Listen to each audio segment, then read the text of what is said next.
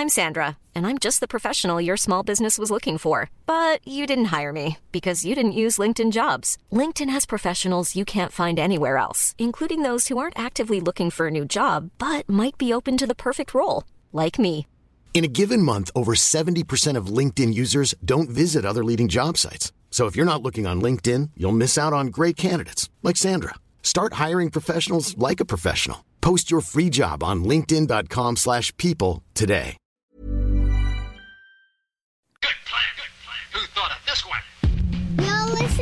To the Outer Sanctum podcast. Here is a moment in time in the history of the AFL.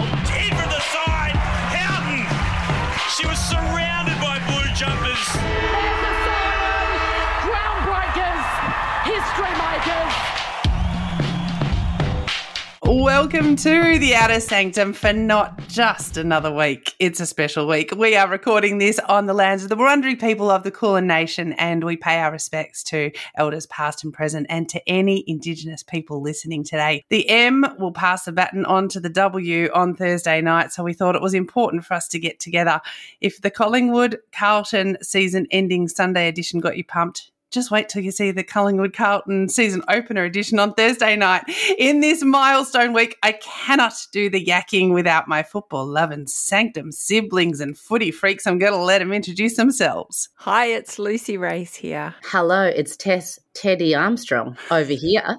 Tedwood, we love you, Tedwood. You do such a good job of editing the pod, but also doing the talking. I always feel so lucky when I get to talk footy with both of you. We are smashing the champagne bottle on the bow of the AFLW season seven today. It's going to be a special one. But before we turn the page, let's get some thoughts on the end of the men's home and away season. That was a scorcher on the weekend. Teddy? It was so fun. And actually, it was indicative of the year that's been. I think a lot of the times we get to the end of the AFLM season and we feel really tired because it doesn't have a lot of meaning. It's usually wrapped up, the top eight's wrapped up. This was one of the most fun, even, unpredictable seasons that I can remember. And you had that joy of turning on the game and you actually didn't know what was going to happen. We've talked a lot about the reasons for that fatigue in the past. You know, the season's too long and the top eight's decided, but this this kept our attention right up to the very end, and so they proved me really wrong. Um, and now we get the truly excellent situation, whereas a prequel and a sequel. We get AFLW to the AFLM. And, like, you know, this is never going to happen uh, again when we get a bookended one year with AFLW. So, really, it's been a real ride and it's not done yet. Lucy, did, how did you cope over the weekend? Because I feel like you're like me, you're like a stressful footy watcher. Did you handle that well? I did, and what I really enjoyed about the weekend, and what I, one of my observations about the weekend is that the games really fell into one of two categories. We had smashings, and then we had heartbreaking close live ladder games. And those close live ladder games were quite something to behold. All of them could have had impacts on, on where teams ended up. None more so than that Carlton Collingwood game. And how do we get past Collingwood? Collingwood have been a revelation this year. To see Jamie Elliott once again kick a match winner, clutch, still clutch. It was a great goal. um, but I want to talk about the Sydney Swans and ask the question why not the Swans? I was going to raise this with you two. I feel like we've done the Swans a disservice, really, everyone this year. No, no, no, no. I disagree. I think they'll What? love that we're not talking about them. Let's talk about them more. Yeah. And they're look, they're in great form. So everyone's been talking about the Cats, sort of five wins in a row. The Swans have also won their last five. And I know they'll be a bit disappointed that they couldn't get quite a big enough margin to finish in second spot. But they've got the double chance and they're just playing such beautiful football. I cannot go past Chad Warner's goal in the first quarter. It was a running goal. He was just past the centre circle when he kicked it. It was just incredible. I but is that at the really- SCG? Because that's like a netball court, right? Isn't that closer? Isn't the SCG like the size of like a 20 cent piece? He's got a bit of the special, um, the special water from Space Jam about him, though. I feel like he could do that at any ground. Really, put him out in the car park and say, "Kick it over the church," and I reckon Chad Warner could do it for us. Mm. Yeah, no, I like it a lot, Lucy. I feel like there was a bit of chatter about the Swans in the middle of the season, but then I think things like Collingwood eleven games in a row starts to swamp the conversa- conversation, and and Geelong not getting home finals will swamp the conversation because they're those treadmill topics that we like to talk about in the very Vic centric. Um, um, footy the media. Cats are just purring, though, aren't they? Just did you just want to say that? I did. Can I also talk about the fact that Vic, you know, you talked about Vic centric media, and each year, you know, we're searching for this fairy tale. Well, there's an AFLM team, there's an AFL team that's never won a premiership, and they're the Fremantle Dockers. And I feel like are we're not talking about them as being the fairy tale of September? Because if they can break their premiership drought, and I'm going to put it out there, they're going to go WM. WM? in a couple of space of a couple of months. Imagine that. That club could turn their whole fortune around in the next couple of months, and I'm excited to see it. I, lo- I think that team is when they're on, they're on. They look amazing, and they're that young team. They've got a young, awesome coach, and I just feel like the Dockers have, you know, they should be the fairy tale. They should be what be what we're talking about. Well, one of the reasons why we haven't probably been talking about them is because all of the eyes have been so firmly planted on coach conversations, which I do feel like got pushed a bit later in the season. Usually, that coach conversation starts happening mid, you know, back half of the season, but I feel like it really hung on until the very end of the season. Sonja Hood claiming Alastair Clarkson last week and then burning Kane Cornes was just oh, it was something that I think football's been wanting to see for a very long time.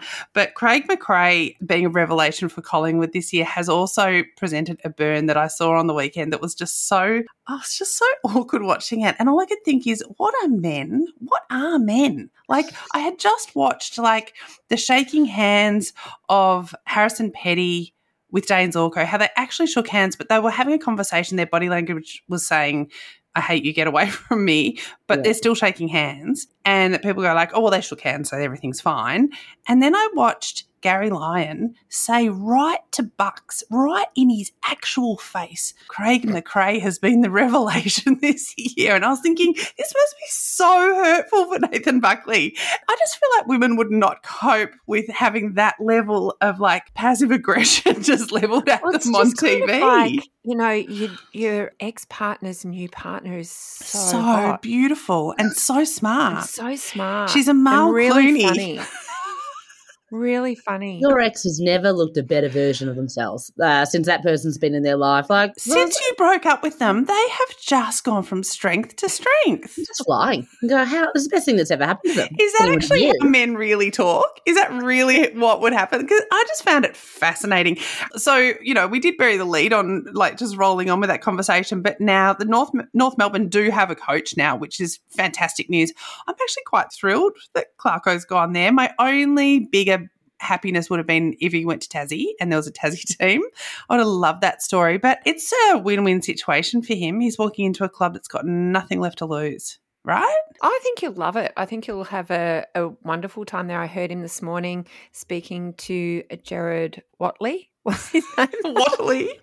Say tribunal.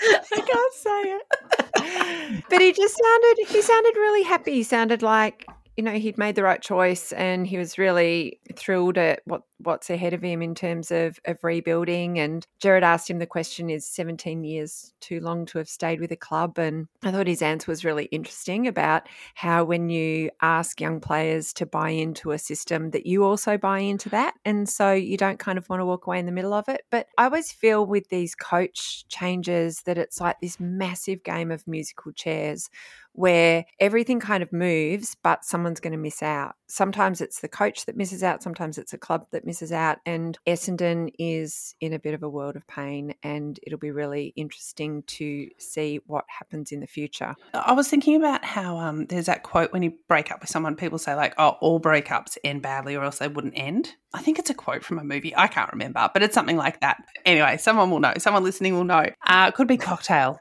the seminal film. But I was thinking about coaches and how it never ends well, apart from if Roosie is involved. Because I feel like Paul Roos handed over the reins to Horse at Sydney, and then same with Goodwin at Melbourne. And unless you've got Paul Roos, you know, holding the musical chair for you everyone ends badly. It never ends well. It's they never stick the landing. But at the same time, exponentially, we've been getting better at saying goodbye to players. That's going quite well. You get a home ground farewell. You get to take your kids out. Then you might get another one interstate, and people cheering off big boy, and no one dropped him, and you know that that there's. I just feel like we're getting worse with like it's getting worse with coaches, but better with players. And the conversation is getting so much. There's such a jarring between the media footy media conversation and what's actually happening internally at clubs. And two examples, you know, we had Clarko saying something so beautifully genuine. This club was there for me when I needed them. And if this is their time of need, I'm happy to be there for them, which I just thought was just one of the nicest things to hear. We had Michael Voss, you know, despite the fact that it could have been truly end of days for Carlton, say, well, we've had a month to get there and we didn't get there. And so yeah. that shows where we're at. These honest, undebatable, non dramatic sentences Whereas at the same time, we've got the media blowing up at every single option saying, well, obviously this job's got to go to Ross Lyon because he's a guy we know. I go, if you guys do this 24 7, did we know from the media that Adam Kingsley was even an option for GWS? Not really. GWS went around about that coaching changeover, I think, in a really mature way. Leon Cameron parted ways early. It wasn't left to the last minute. They weren't part of some mad scurry for two people that we've heard of before. Because we keep saying people like Craig McRae are a revelation, but he's been in football for a really long time. Adam Kingsley's been around for a very long time. Mm. Are they a revelation or have we just not been paying attention? Isn't that how, how the pathway is actually intended to work? Yeah. Like pathways. Um, what about with um, Craig McRae saying about Vossi, I just really care for him and I told him I love him. I was like, gorgeous. I don't know if he said I told him that I love him or if he said I told him I love him. Yeah, I don't know. Uh, it was just a quote that I One read, but I was happy nice. with either. I was happy with either outcome. Can we quickly talk about Dane Zorko? Not that I actually definitively know what was said on the field to Harrison Petty, but I'll just say this: it annoys me beyond annoyance that in the wash up of whatever was said, which was obviously bad because you can tell from the reaction from people who seemingly do know that all of the rumor and innuendo has dragged through the mud the names of two women related to Harrison Petty, that that somehow that is still weaponized. I'm like, it absolutely shits me about this game that two women could have just been watching a footy game or not even. They could have been out having, you know, beers with friends or looking after their kids or whatever they were doing. Then all of a sudden, there's rumor and innuendo in the biggest gossip machine in town where mm. their names are being dragged through the mud talking about really potentially traumatic things. It infuriates me that the weaponization of family members or partners is still happening in this game. It is total bullshit that people think that this is okay and that this is still on the table. If you want to keep it on the field, then keep your comments on the field. Like keep, keep it about the actual people who choose to play this game. Keep it about things that are related to football. I'm beyond furious that this has happened to these people and that this conversation's happening. And I'm sure that they'll shake hands and they'll get over it. And the clubs will say, oh, nothing to see here. And the AFL has already investigated and said, move on. But do you know what that leaves? That leaves two people potentially with a legacy of having been embroiled in something that is completely of no fault of their own, bringing up really personal stuff. And I just think it's so unacceptable. It makes me furious. It's another thing that pushes women out of this game. The other thing it does is that it just it has these wider implications that go beyond the actual individuals involved and beyond the football field in terms of, you know, these conversations then are happening amongst other families and friendship groups and it sets tone, it influences ideas of, of gender, it influences ideas of what's acceptable. Mm. People are talking about things that are rumors, but they're things that also could potentially, you know, be something that people other people are dealing with. So those ripples that go out from this game, and because everything does get talked about, it's just everything gets put under the microscope, it really does emphasize the effect of it. Mm. And that's the thing that worries me that we then, you know, we see the response from clubs and, and the fact that, you know, Zorko is is a captain of a, a football club. And then it raises questions about, well, what's leadership? What qualities do we want in a leader? What is culture? What's a competitive culture? What's crossing the line? And and I think the thing that frustrates me is that the football clubs and the league has so much power here. And I know that it's really tricky when, you know, things are alleged and we don't necessarily know what's said. But when we look at, say, comments made by Taylor Walker, that's clear cut that there is some sanctions that absolutely should have come into play and did come into play. And you could argue that it could have been could have been more. With all of these other issues, especially when it become you know it's something that comes under the respect and responsibility aspect of of policy, we haven't seen a lot of real meaningful either sanctions or what's the word I'm looking for? Accountability consequences yeah. accountability you know i think a couple of years ago we had a situation with mark murphy where things were said about his partner on the field and they those comments were made very public very uh, very early and it was like you know you can't say this but the issue with that is of course that then everybody gets to have a say yeah. and everybody gets to hear mm. the comments and so then we all get to talk about it and so that is just like manifestly worst for that person. And the issue here is, I think, in terms of trying to protect the privacy of the people involved, it's a hard one to see public accountability because they are trying to not make us talk about mm. what was said, what was said, what was said. Because I noticed that was the first thing on Friday night. Everyone goes, well, What was said? Let's find out what was said. Mm. And that not only leads to made up stuff, but um, also makes it worse, right, for those people who mm. are personally involved. So I think it can be hard for the public to feel like we trust that something is going to happen. Mm. I think about Brisbane, for example. I don't think anyone can look at Brisbane and look at what we think the leadership is like under a person like Chris Fagan and what Dane Zorko does on the field, both with his like pesty behaviour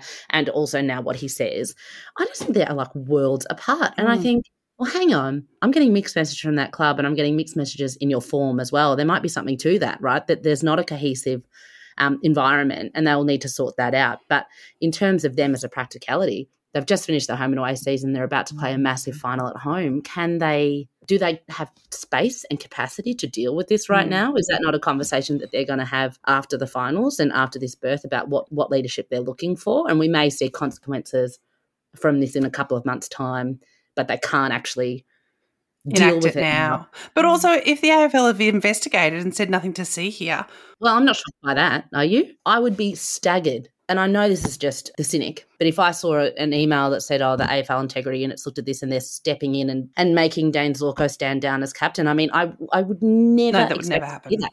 And I don't know what I would want, but I am so, I just don't have the faith that there would be all of these extra layers of mm. accountability mm. just two weeks before a final because I know that this is a system that thinks about the footy first and everything else second. And that's why we keep finding ourselves in these situations. Mm, yeah. I just feel like the messaging needs to be so simple to players to say, we know that you'll cross the line with the things that you say because you all always do. Yep. Don't make it about anyone who's not here. Totally. Mm. You stupid dum dums. You stupid totally. dum dums. No one else, like these people just sitting at home and then all of a sudden get a whack across the back of their head. And whether it's true or not, like just you have to be careful. No one else has signed up to this. No. It makes me absolutely furious. It reminded me of the Tom Morris, Megan Barnard from earlier in this year. We've mm. learnt nothing from that. That's what I felt like. Meanwhile, sledging is still alive and well in grassroots footy, in junior footy that breaks my heart. I can't see that there's ever going to be any change until we see meaningful change and accountability from elite sport. Totally, yeah, on that. Hey, um, kudos to Peggy, Peggy O'Neill. She's been a bright, shining light for us, hasn't she? Massive achievements at the Tigers. And now we all get to cheer for her because she's going to head up the Com Games. So she gets to be Team Australia. I love this for Peggy.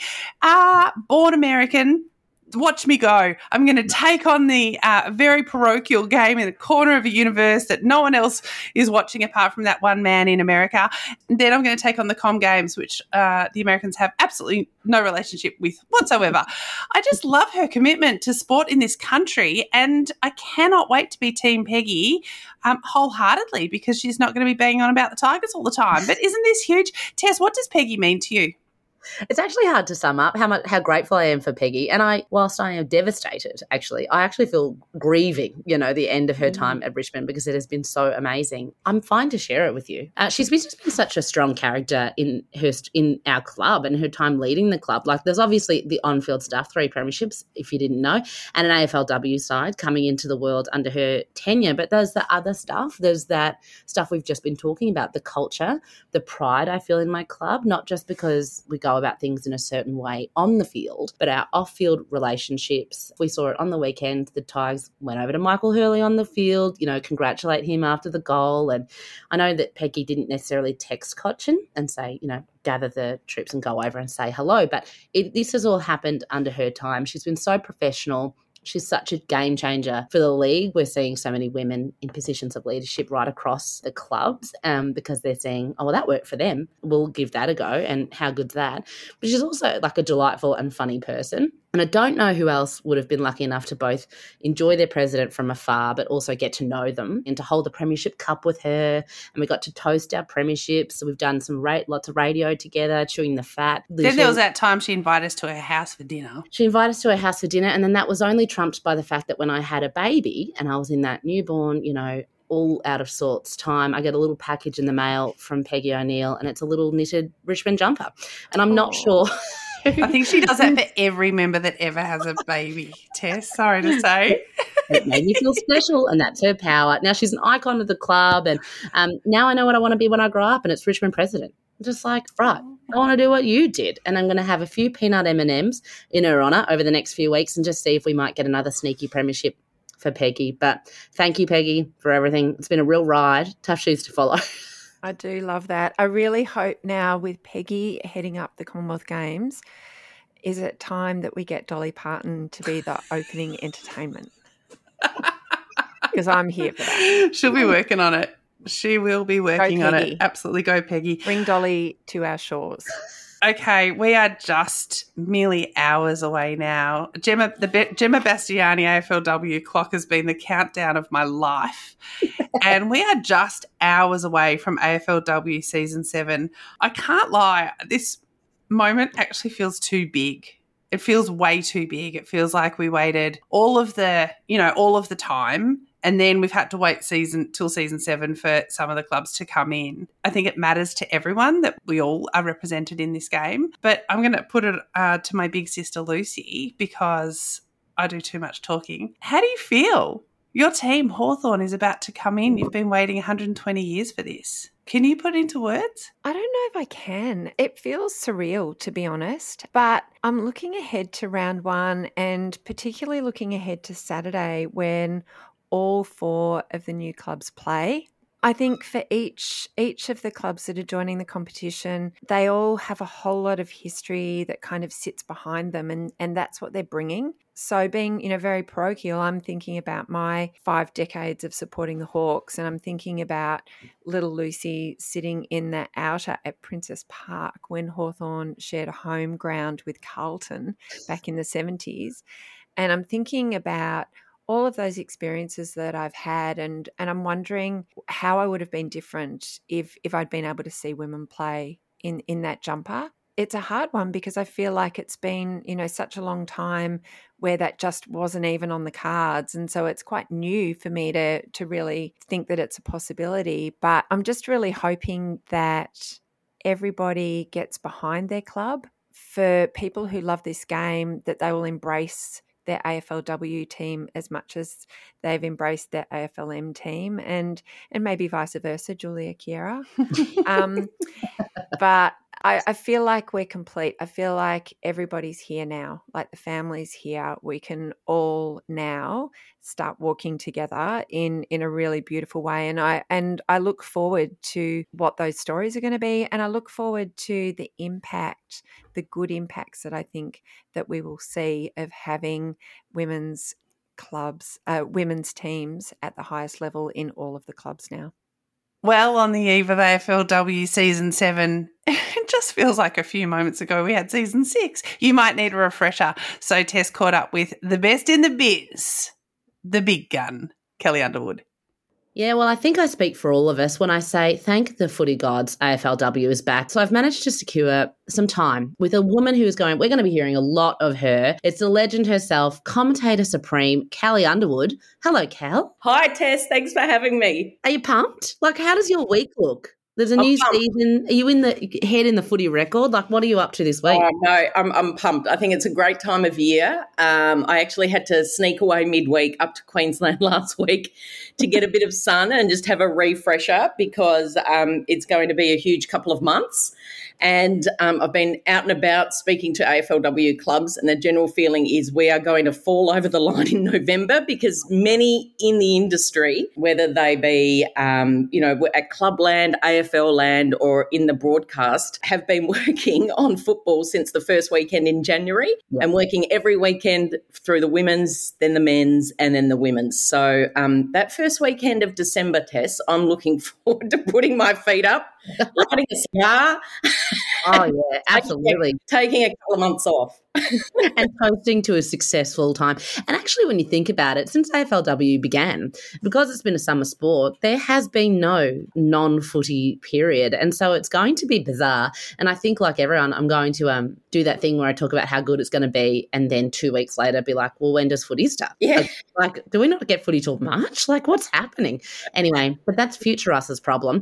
Now, what are you, I suppose, most excited about with season seven? Oh, I think the fact that, you know, all 18 clubs have a women's team. It's definitely now a complete competition. And I think we need to sit back at the start this weekend and reflect how far we've come in six seasons. The fact that four clubs have had to wait six years to get involved, it feels like we've truly arrived. Um, and I think that should be a celebration because there's always been criticism about now we're here, we need to get to the next step, we need to get to the next step, we need to ne- get to the next step. But the fact, you know, two of the seasons have been ruined by COVID. We couldn't have a premier one year. It, it's no longer AFL for men, it's now Australian rules football for men and women all 18 clubs within six years. I think that should be a, a huge celebration point. And um, the talent is there. I'm looking forward to 540 players. The talent is there. My one query and question is the is that it's probably not evenly distributed just yet. So we're going to have the powerhouse clubs over the first four or five seasons, like Adelaide, like Brisbane, like Melbourne, like Collingwood, dominate. The four new teams in the Sydney Swans, Port Adelaide, Hawthorn, and Essendon probably will struggle a little bit at the start. But in saying that, they're going to bring so much energy, so much enthusiasm and excitement, and I think that's going to add add to the competition as well. So there is just so much to look forward to, and I, just on the timing, the timing is perfect. Over the next five weeks, there are nine men's games. That's it, and they're all at night we can't get people are just craving footy. We can't get enough of football at this time of year. Think of the September holidays as a kid. It was just footy, mm. footy, footy. So how do we fill out? There's only so much you can preview nine men's finals, and they're going to be brilliant. But how do you fill your Sunday afternoons when you wake up on a Sunday after a you know a, a, an AFL hangover, finals hangover, and you just want more football? How do you fill your Saturday afternoons? So the fact to have these women play on a Thursday night or a Saturday afternoon or a Sunday, and if you're a Essendon or Hawthorn and you've had a, a, men's season that hasn't lived up to expectations and you haven't made it to the finals, um, you can still go and enjoy and watch your team run around. Family time. The AFLW is just joyous. It brings so much joy. Everyone wants to be there. You and all your gang, and I'm excited about being part of it. Um, and we're thrilled to be involved. And I, I, just can't wait. I think the timing's great. And you look at October, AFL still do- dominates the, the headlines because of trade. November, it dominates because of draft. And then the mm. AFLW fits in perfectly after that. And then we tie up all the loose ends, you know, wash our hands of it at the end of November. And like I said, we all go away and have a nice Christmas and New Year. Absolutely. And you talked about those four new teams. And yes, it's going to be tough, but there is an advantage potentially to having been able to watch the other teams go about it because we've got four coaches that are all very experienced in AFLW. They know women's footy, they understand the systems, they understand the players, they know why it's different, they know why it's special. They've been sitting back having a chance to see how the other teams have gone about it. I think the question for those fans is it are they going to be able to be competitive? I mean, there's some talent in those lists. Yeah, there is, and it's hard to predict, isn't it? Um, Mm. I really like Port Adelaide. I like what they've been able to do. They've got Rachael Sporn, who oh, three or four time Olympian um, in basketball, absolute one of my idols growing up in Adelaide, who's running the women's program at Alberton, and they've been able to make a couple of really key appointments. Or obviously, Erin Phillips was the obvious one. Her dad won um, eight premierships with Port Adelaide back in the SANFL days when I was a kid. I remember him running around, and so she's the captain. And then they put in Lauren Arnell as a coach. Um, and I've spoken to Lauren a few times. She's got that coach speak already, Tess. We're going to play an exciting brand of football. But she's promising it, and they've got some other. You know, they picked up Hannah Dunn, who was the the Gold Coast Suns captain, so they've got experience there. Gemma Houghton from Fremantle, so they've been able to put a really good list together. They play the West Coast Eagles. The Eagles have like them. I mean, this, the Eagles are, are a rabble at the moment in their men's team, in their waffle team. Um, I think they finished on the bottom, and their women's team they finished bottom last year. So there's there's every chance they could pick up a win in that first round playing the Eagles over in Perth, and then they come home for their first home game at Alberton, and I'm going to be there to call that one on the television. So I can't wait for that, where they host the Western Bulldogs. So that's going to be a massive occasion. You think the emotion of something like that could get them over the line. So there's every chance they could win their first couple. So Essendon obviously under Natalie Wood, and they've got Peter Searle there as well, who's an experienced women's coach. Um, they landed the big fish in Maddie Prespakis, who we can't forget in the very first year as a teenager won the league best and fairest when she was playing at Carlton. Poor old Daniel Harford, he couldn't hold on to her because she was a mad bomber growing up. So that was obvious for her to go there. And at Hawthorn, the very eccentric coach in Bec Goddard, who we all love. Uh, and who's good for a quote. A premiership winning coach at the Adelaide Crows gets her second chance with the Hawks. She's been able to secure some big names. So, big name players from other clubs, probably that a little bit older. She's gone for, a, I know the Swans are young and a little bit smaller yet to develop. They bring a lot of enthusiasm. But at um, Hawthorn, the likes of Kaitlyn Ashmore, Tilly Lucas Rodd, who had a, a great season with the Saints last year, Kate McCarthy, Sarah Perkins. So you just never know. They're a quirky team, the Hawks, and, Bec's always got a few tricks up her sleeve. So, I mean, how good's that going to be? The first, uh, the season opener, Essendon and Hawthorn running out for the very first time. Fantastic. Oh, at Dockland Stadium is going to be massive. And by the way, if people are listening, you can still get tickets and head along because we want that to be a spectacle. You know, we, if we're saying put us on these big stages, then we're going to feel it and it's going to go off chops. Now, you talked about the best teams, you talked about these new teams, but there's a few a few teams like my Tigers who are hanging around in the middle. They've been around for a little bit, they've been developing. Is there going to be a team that's going to surprise us this year? Oh, well, I've been out and studying a few of them um, because I've obviously got to broadcast their games early. Um, I hear Tigers are, are, looking okay. They should they should develop. They were better last year. Yeah. They'll be better again um, this season. We can't say this year. We have to call it season seven. We've decided at Fox yep. Footy because you can't say season 2022 because that's just far too confusing.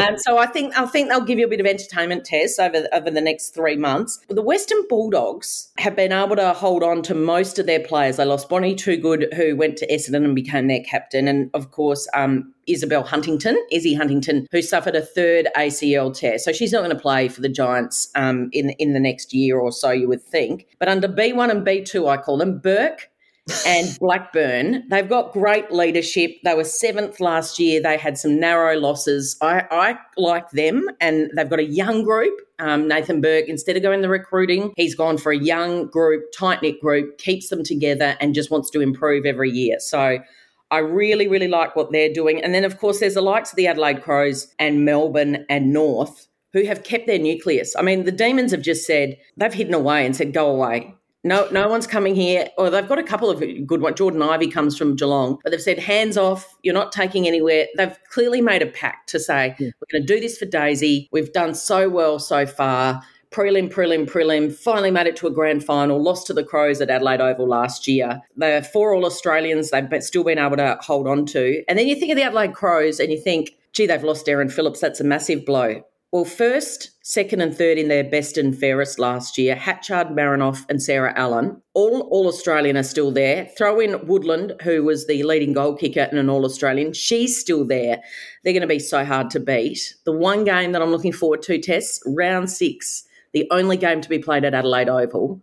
It's the showdown between Port Adelaide and the Adelaide Crows on a Friday night. I'm heading over there to call that one. So um, for the ABC, uh, that that is going to be truly a moment in time. It really will. Oh, I cannot wait for that. Absolutely. Like showdowns, give us that. This was the best thing about having all the teams in here. Not only do we get our new rivalries, you know, our AFLW rivalries that kind of develop over the last couple of years, but we get to really have a crack at those at those old rivalries as well. Um, now, Cal, before let you go, who are we watching this season? Who, who have you got your eye on in terms of individual players? Yeah, that's an, an interesting question, Tess. So do we? Um, obviously, Maddie Prespakis didn't have the great season um, last year with the Blues. She was she was good, but they, they struggled. So I'd love to see her in a, in a red and black jumper and what it means to her, whether she can regather her brilliant form from that first season. Her sister, younger sister Georgie is at Geelong, um, and I think everyone just presumed that she'd moved to Essendon and the sisters will play together. But I hear Georgie loves living at Geelong. She walk, works at a water park down there. She's a surfer, works in a surf shop.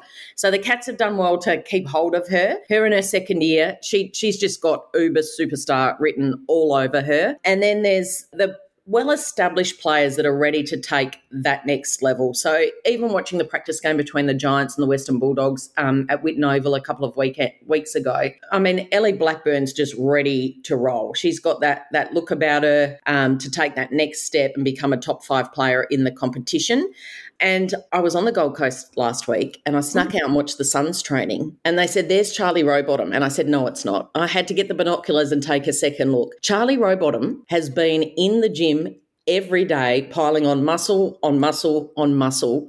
She is going to be, in the nicest of ways, a pretty beast in that midfield.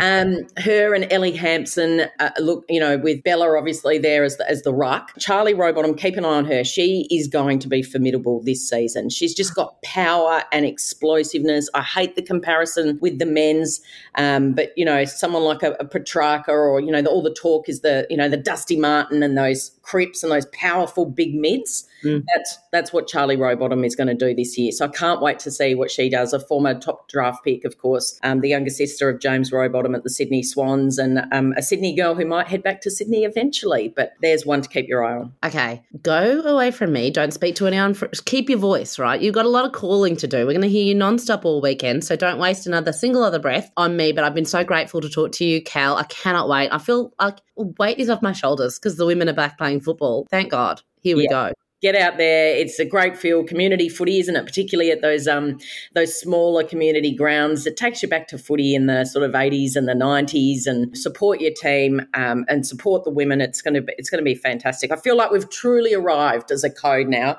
Um, that every professional club has a, a semi-professional, bordering on professional um, women's team, you just think, gee, I wonder what this competition is going to look like in 10 years' time. It's it's truly exciting. We're going to sit back and enjoy it all. I can't wait. Thanks, Cal. Happy calling. Thanks, Tess. Hey, it's Paige DeSorbo from Giggly Squad. High quality fashion without the price tag? Say hello to Quince. I'm snagging high end essentials like cozy cashmere sweaters, sleek leather jackets, fine jewelry, and so much more. With Quince being 50 to 80% less than similar brands. And they partner with factories that prioritize safe, ethical, and responsible manufacturing. I love that. Luxury quality within reach. Go to quince.com slash style to get free shipping and 365 day returns on your next order. Quince.com slash style. I'm Sabrina Frederick, and you're listening to The Outer Sanctum. Ah, you and Kelli, what a dynamic duo.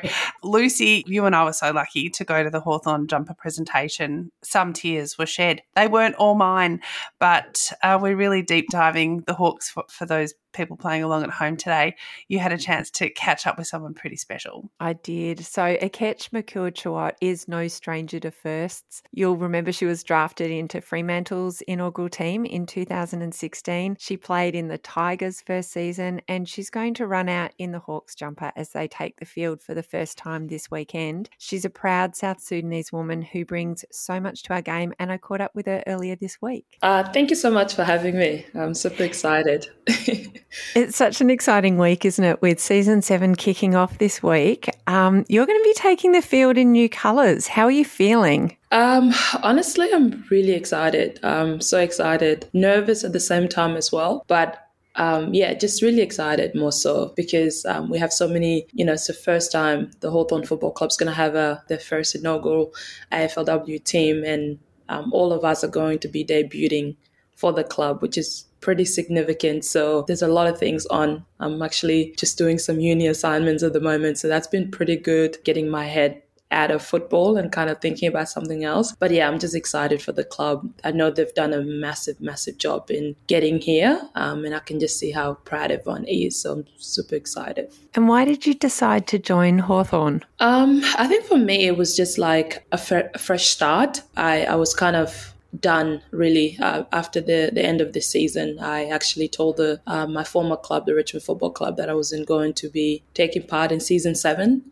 I just wanted a break. I wanted a break. I wanted to go back home, visit my family. It's hard. I live here by myself. My whole family is in Perth and some are in South Sudan. So um, yeah, it's been it's been a challenging four years. And then COVID happened. Um, I just kind of just stopped enjoying footy. Uh, really, just became almost a chore. It was like this this mm. struggle to get to. And, and obviously, it being a part time role as well, it's really hard on careers. And, you know, there's other things that I want to do. Um, and a lot of the time, those things might not be in the country here. Uh, it might be that I want to go back home and work or whatever it is. Um, it just makes it really impossible to challenge, to kind of balance all those things. So those were the things that were kind of in my head when I was making the decisions um, at the end of the last season. And then I got a call from uh, the great Bec Goddard, of course, and I had a um, I think a two minute conversation with her, um, and she just enrolled me in the possibility of me enjoying my footy again, um, and really just reminded me of who I was and how important it was for me to continue to play football. Um, and I think that's what really got me over the line uh, that somebody can believe in you that much. Like, I haven't even met this woman before that phone call. Like, I've heard of her and um, I've seen the amazing work that she's done um, in her career. Um, and so for me to get a phone call from her, for her to just enroll me in the possibilities of playing at the Hawthorn Football Club was quite exciting. And it was the first time in a very long time I actually was excited about something. And I remember speaking to my manager. Um, and yeah, we just made a decision. We're gonna we're gonna play football, and uh, here we are. It's been it's been a while. It's been a wild journey. It's been so good. You talk about all of the other things going on in, in your life. Did you have to sacrifice anything big to play again? Is there something, is there a story there? Yeah, oh, there's many stories. uh, there's many stories. Um, well, I was kind of in this sp- space of one of my cousins, uh, Sunday, has been bugging me about going to The Bachelor for so many years. Um, and she sent me this application process on Snapchat one day. And I was like, oh, okay. Um, and then I go in to fill it out and everything. Like I just wanted to like suss it out. Um, and they were like, yeah, filming starts in May and da da da. And I was like, oh, May. We don't have football then. This is great. Like I don't have anything then. Um, then obviously they announced that the season's going to be fast forward. So it was too late. I had already applied for it. Um, and at that time I was already really retiring, semi-retiring really. Um, so yeah, I went through these big applications of going to meet my potential future husband on The Bachelor, which is quite um yeah it was it was hilarious. Um, it was a quite a, a full on program like process. Um, all the things that I had to do just to to go on this this um, TV. But yeah, so I eventually got in, and then Bec called, and um, yeah, I'm really glad I chose um, my new sisters. Like I got 30 plus new sisters, coaches, amazing staff, and and our men's club who are just incredible, our brothers. So um, yeah, I'm really I'm really glad I kind of chose the Hawthorn uh, Football Club really because it's been the best 10 weeks of football that I've I've had in a very long time, just training, being around the club, and all the people that I've met in this journey so far. So, yeah, I'm super glad. But as I told them a couple of weeks ago, they owe me a man. So, they better come through soon. well, we're really pleased. I'm sure a lot of the AFLW fans will be really pleased that Bec Goddard handed you arose and you decided to accept it. You're going to be wearing number 34 for the Hawks. Did you choose that number? Yeah, yeah. I've, I've been wearing the 34 since I was down at the Swan District Football Club.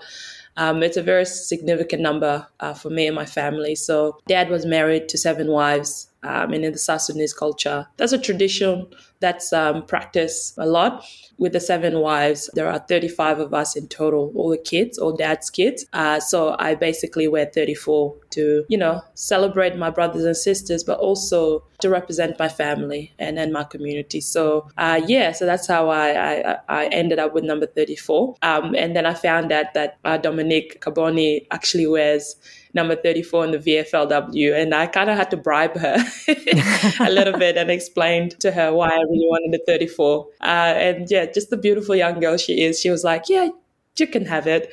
Uh, so yeah, she handed me in at number 34. So I'll be um, looking forward to, to running out with 34 this season. You've got the experience of playing with two other clubs. So starting out with Fremantle and then your time at Richmond. What role do you play in building this new team? It's always different. I think club by club, um, it's always different with it being your inaugural season. But I think for me, I think the role I bring in is that experience. It's a pretty new list of, of people that have not played in the AFLW competition before. So um, it's just really coming in um, and really just setting out a whole new culture from the beginning for ourselves um, and what we want to strive towards in the future. And yeah, there's some exceptional leaders um, that have also come on board from other clubs who are also helping drive um, those standards as well. So yeah, it's going to be uh, super amazing. But yeah, I'm just really ex- uh, excited to be a part of it and just really bring myself, uh, my culture, and hopefully I can help inspire the other girls to also go and look into their culture and really see their identity because sometimes we think that football is our only identity. You know, there are ancestors and families that have paved the way for us. Um, I always find that helping others discover themselves is really important. So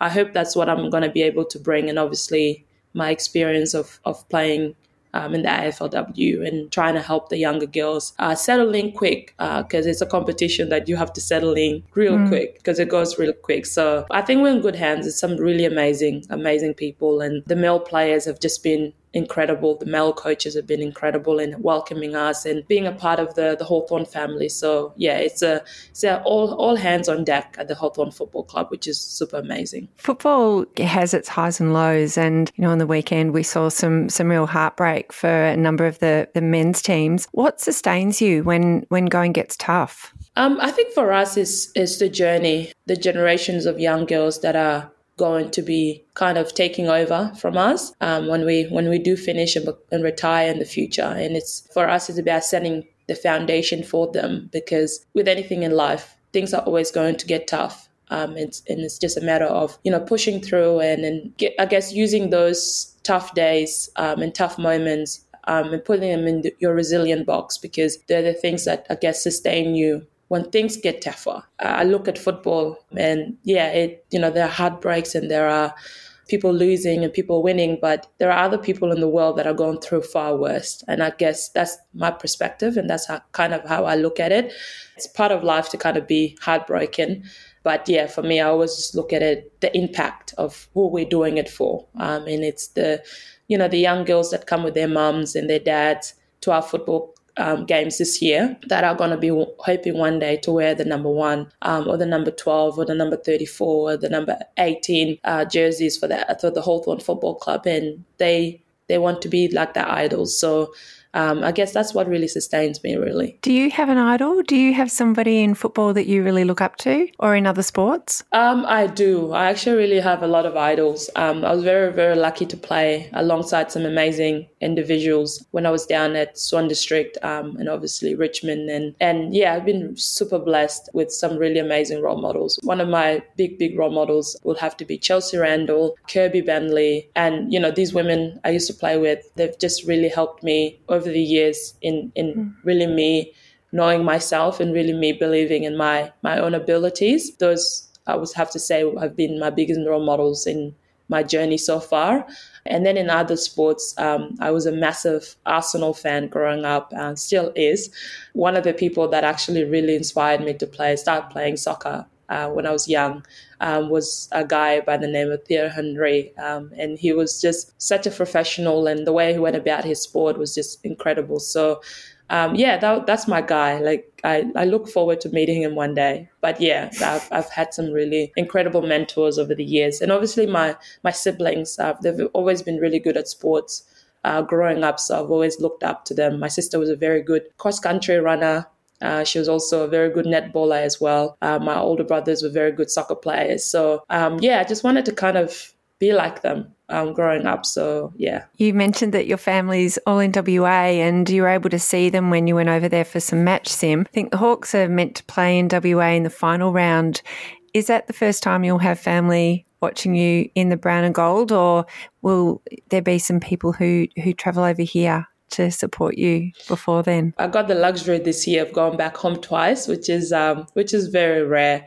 I'm super thankful. I'm super grateful. Um, yeah, it was amazing to get down there um, and have the whole family come down. I think there was about 20 plus of them that came down, and everyone was like, Whoa, there's so many of them. And I was like, That's like two houses. it wasn't even the whole lot. Everyone was at church um, that day. So, um, obviously, yeah, they've come and they've they've come down and supported. Uh, Mom normally comes and watches round one or like some significant games, but she's in Africa at the moment, and uh, my older sister is a is a member of parliament in WA, so she's busy with her career. So it's um, it's just going to be my my older sister who's here as well, my guardian, who's going to come down with her children and husband, um, and my best friend and her husband are going to come as well, and some friends. So I'll definitely have a lot of representation from the community this season. Um, they're going to be floating around.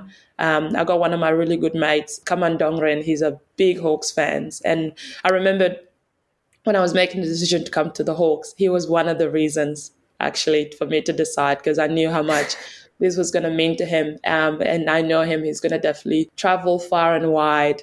Uh, to barrack for the Hawks um, girls this season. So, uh, yeah, definitely going to have a lot of representation, which is fun. Um, and yeah, keen to get back to WA in round 10 and uh, play my old side, the Fremantle Dockers, which should be uh, really amazing. Who should we keep an eye on out of the Hawks? Especially, you know, there's a lot of new faces we'll be getting to watch this season. Who should we keep an eye on? Oh, there's so many stars. The, the young kids have just come and just blown like they've just blown training out of, of out of the water and yeah obviously jazz fleming she's just such a such a professional um she's just come she just comes with so much professionalism she's just class um so she's one to watch this season uh, we call her Big Mac, um, Kenzile Erdley. Uh, she's a, a back of the back. She's she's going to be a star um, in the making. Charlotte Baskaran is another one. Uh, Lucy Wales, our, our rock, we call her Pendles. The young kids have just taken taken over training really, which is amazing. Um, but then you have girls like Tam Luke and Dominique Carbone and um, Fellows who are coming from the VFL programs at Hawks and Casey Demons, um, who are going to just come and really give, us a lot of experience from those competitions, but also very good footballers as well.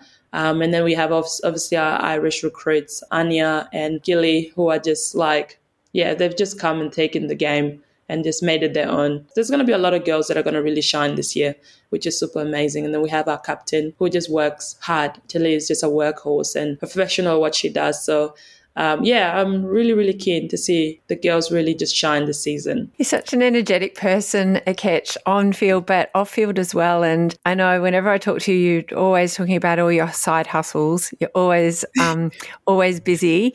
What drives you? Um, I think what drives me my, is my mum. I think I get it from my mum, honestly. I don't even know half of the time how I manage uh, to do the things I, I do. You know, playing football. Um, I work three days a week at Jam TV as a production assistant. I run a small business at home called Safari Boutique uh, Australia.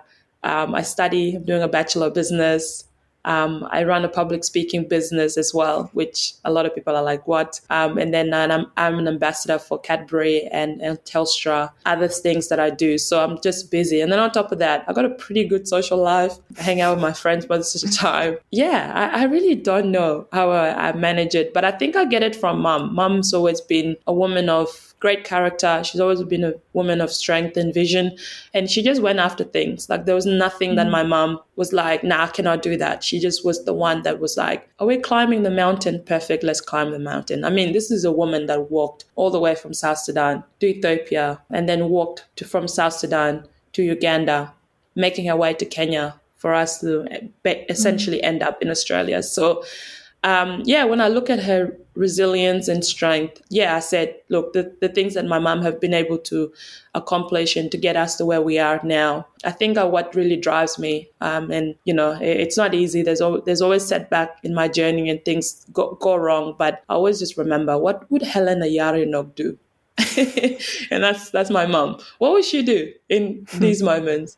Um, and I think back to the childhood when things were not great. And yeah, I think those those are the things that really drive me. And knowing that I got hundred percent support from them, um, my family has been really just incredible. And especially coming from a community where sports and women didn't really come in the same conversation a lot. But now knowing that the way my family has supported my journey it's it's enabling other families as well to get around their kids and enable the, them to you know empower them to to go after things. And i think that's what really keeps me going that i got all this support from my family and, and my mom um, who's like my personal hero um, is pretty cool. I would actually listen to a podcast series that was just focused on your mum, Akec, because the things I've heard about her, she just sounds absolutely remarkable. Thank you so much for joining us today. Before I let you go, do you have a prediction for the season? Who do you think is going to be the teams to beat? Oh, yeah. Now, the prediction for the season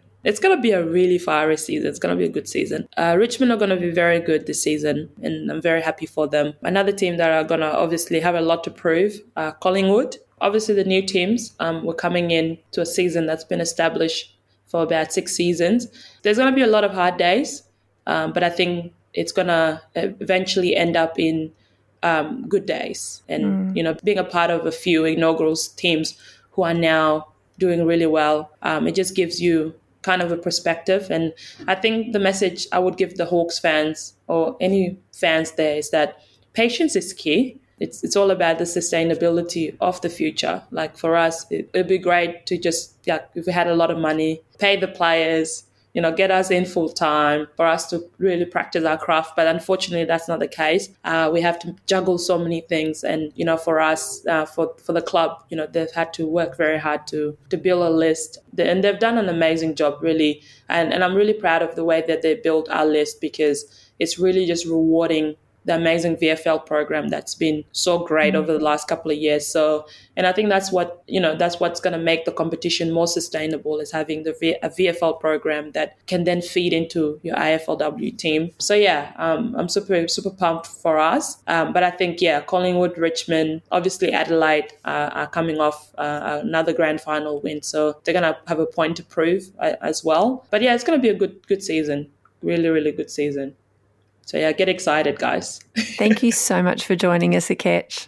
No problem. Thank you so much for having me. Ah, oh, thanks, Lucy. Thanks, Ketchy. I cannot wait to see these games. Uh, first round of season seven.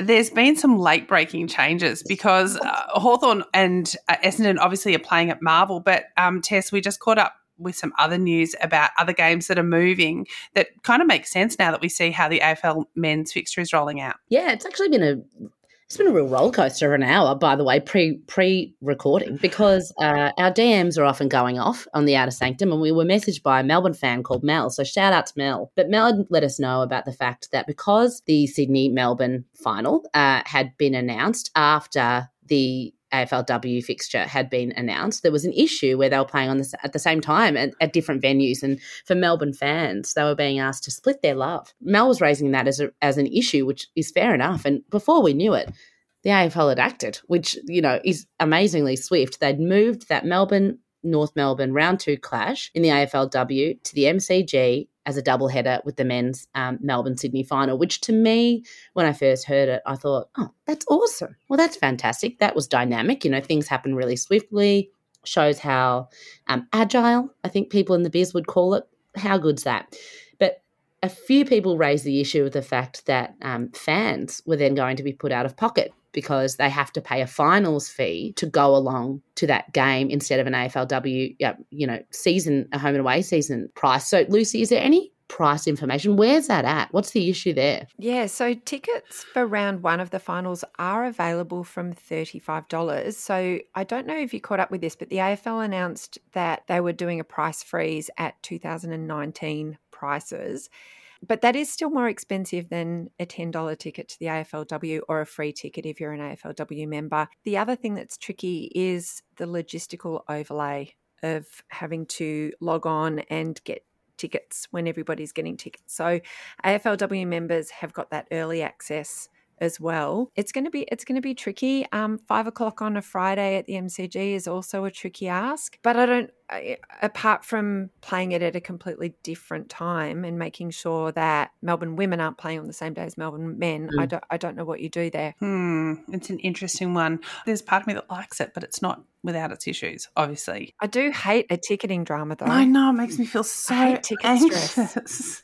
Tickets. I actually love a bit of ticketing drama. I feel like ticketing oh. drama is in that um, healthy Venn diagram area where it's not life and death. So I'm happy to be feel like it's adrenaline. Oh, I feel like it is definitely life or death. I feel like it's death. It's just death.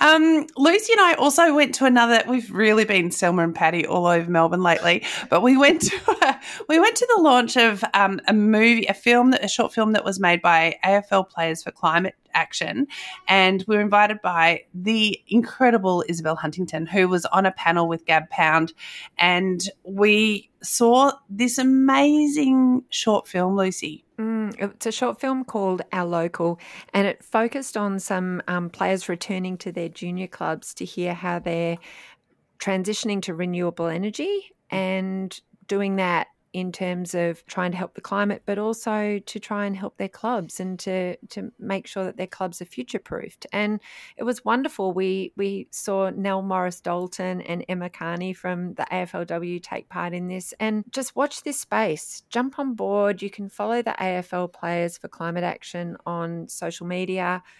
And I'm really encouraged by just the energy. There's a, you know, double meaning in that.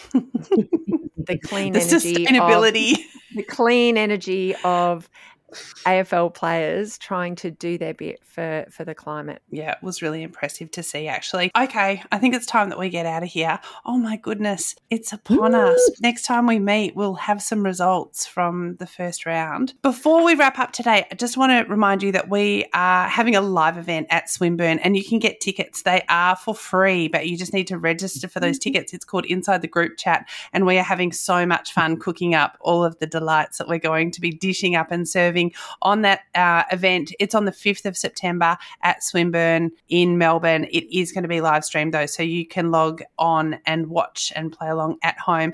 There's another thing that we need you to do. I'm going to handball this. Lucy, are you the person to explain this? You may have noticed that we've had a few issues with our feed, with our podcast feed over the last few weeks. And we've been trying to explain it on our social media and what you will have seen is that there's actually been two versions of the Outer Sanctum in some of your podcast platforms. What we need you to do is to know that we will be podcasting next week and every week through the AFLW season through until the end of that season in December. So, when those two feeds combine back into one, it may mean that the one that you're subscribed to drops off. Mm. So if it doesn't turn up in your feed next week, just go and have a search and basically unsubscribe from the one that you're in, search for it again and you'll find the current one. So it's we're asking you to do a little bit of admin to keep following us, but we love you so much and we really hope that you'll do this for us and it's been really frustrating. It has been super frustrating and the reason why we need you to subscribe is because with our numbers, that's how we actually get some money into the podcast. We really need you to do that. We don't ask you to pay for the pod. So we really need you to do that very technical back end kind of thing to help us out. We will have some clearer messaging once the time has happened that we've been able to merge the feeds. But we're very afraid of losing you because you mean the world to us. There is only one thing left to say, mate, loves, and that is go, go footy. footy. MNW.